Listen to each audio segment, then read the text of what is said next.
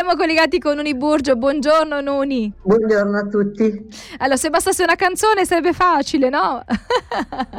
e invece Ma no. una canzone, guarda, è più bastevole di, di tante cose più complicate, eh, quindi forse anche di discorsi. Canzone, eh? Anche per l'apprendimento, a volte si riesce ad apprendere più con una canzoncina rispetto a una lezione fatta senza, senza musica, no? A volte delle cose, delle, anche sì, le, tutto, le eh, tutto concorre allo scopo per cui le cose sono, nascono, quindi a volte una canzoncina può aiutare. Ecco, allora torniamo a parlare di abilità, di abilità non mature o poco mature. Abbiamo parlato nella scorsa puntata di un'intelligenza eh, sviluppativa. Tu intendi per, per intelligenza sviluppativa riuscire a sostenere in maniera consapevole il proprio sviluppo. Quindi dobbiamo capire come funzioniamo per capire anche come possiamo, no?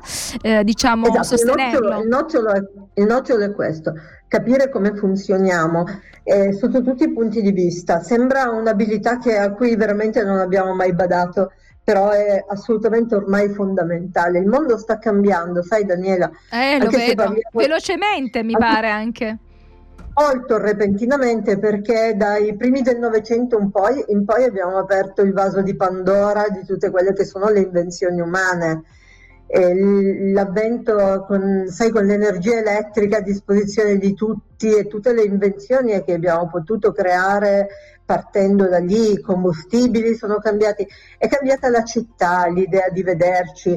Noi pensiamo per esempio che eh, con la rivoluzione digitale, sai, con l'avvento di internet c'è stata una grossa rivoluzione, ma in realtà è dai primi del Novecento che ci sono rivoluzioni eh, gigantesche intorno a noi Okay? Nel, diciamo, nella nostra dimensione umana si è eh, riversato tutto un, tutto un, insieme di in, proprio invenzioni, perché l'uomo poi è lì che si sta sviluppando, no? tutto un insieme di invenzioni che ci hanno spalancato eh, un mondo, invenzioni che noi dobbiamo in qualche maniera integrare nella nostra vita.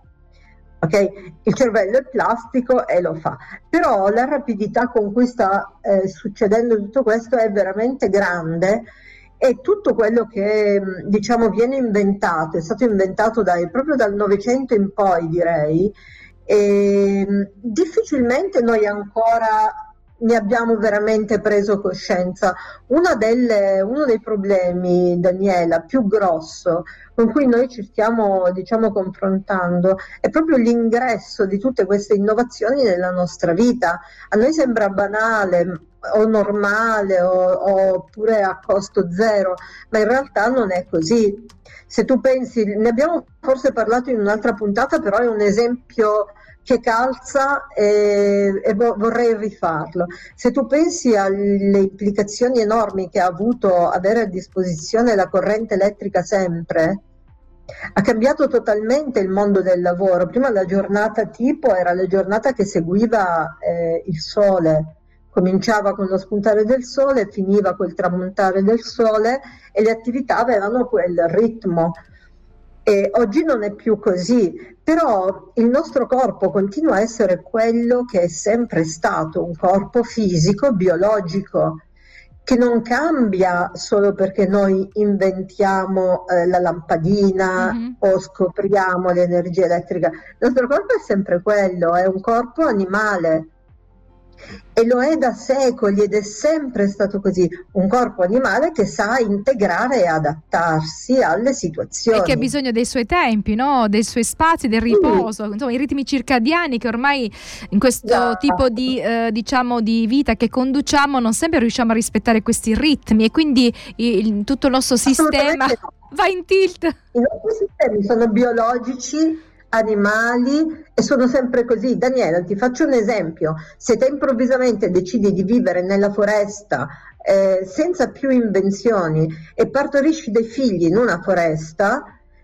e andrai indietro di migliaia di anni nella tua conduzione, ma i tuoi figli non sapranno che esiste internet, non sapranno niente. Se tu vieni scaramentata in una foresta qualunque e lì devi sopravvivere, i tuoi figli non hanno nessuna memoria di tutta quella che è la nostra vita culturale.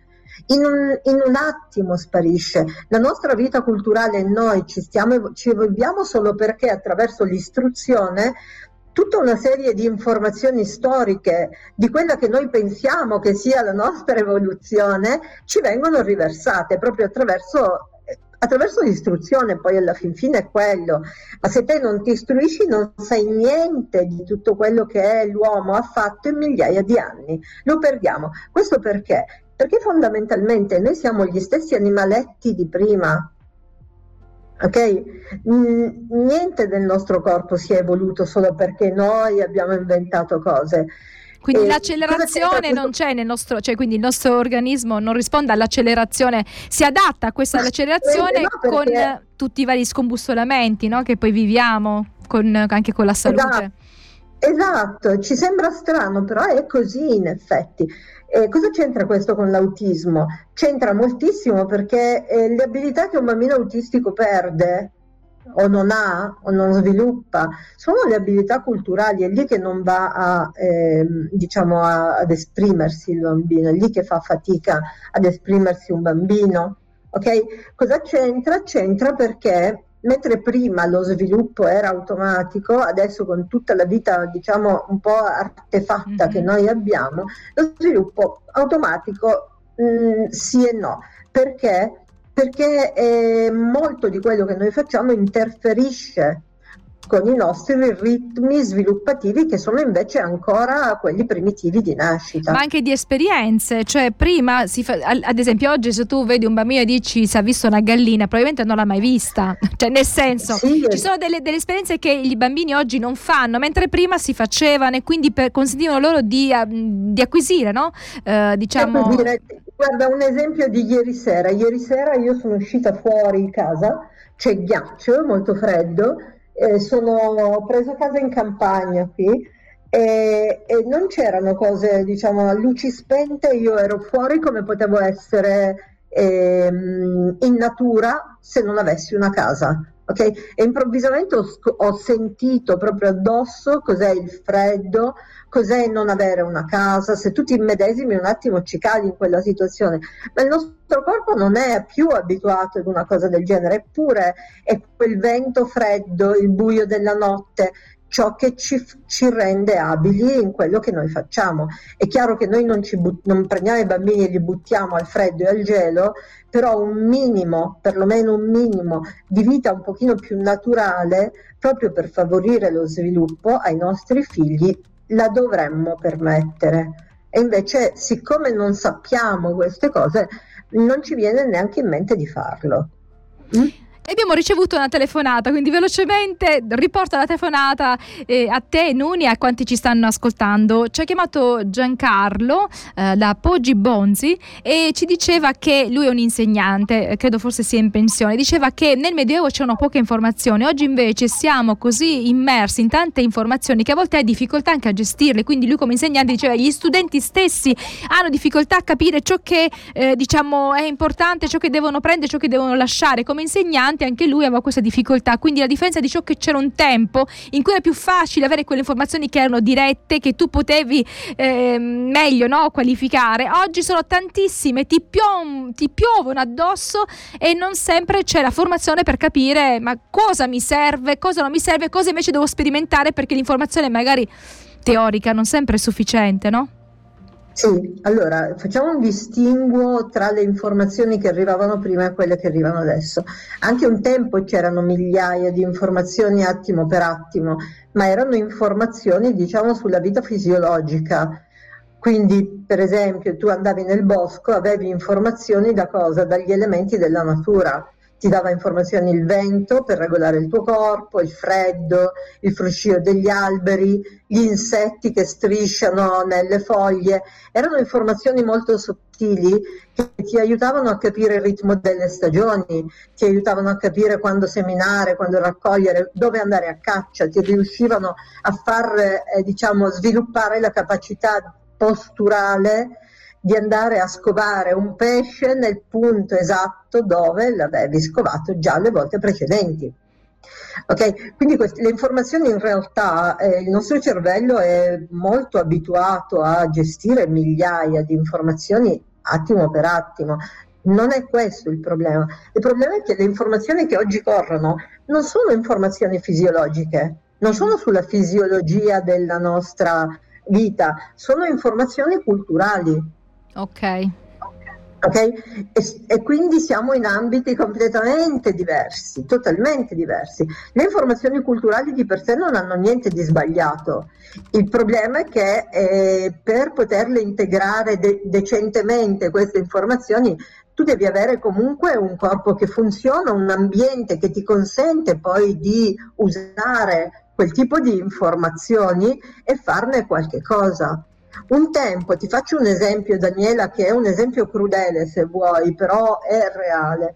Un tempo accedeva all'istruzione, parlo di secoli fa ma anche, anche se accade poi è uguale anche oggi, però un tempo accedeva all'istruzione eh, colui che se, lo, se, la poteva permettere l'istruzione, perché quell'istruzione, eh, diciamo perché magari aveva più tempo esempio, e aveva più tempo perché non doveva badare alla propria sopravvivenza, quindi una persona magari agiata mm-hmm. o i nobili, le persone molto ricche, neanche i commercianti perché non ce l'avevano quel tempo, però la speculazione culturale era molto legata ad una agiatezza economica e anche di elevato rango sociale.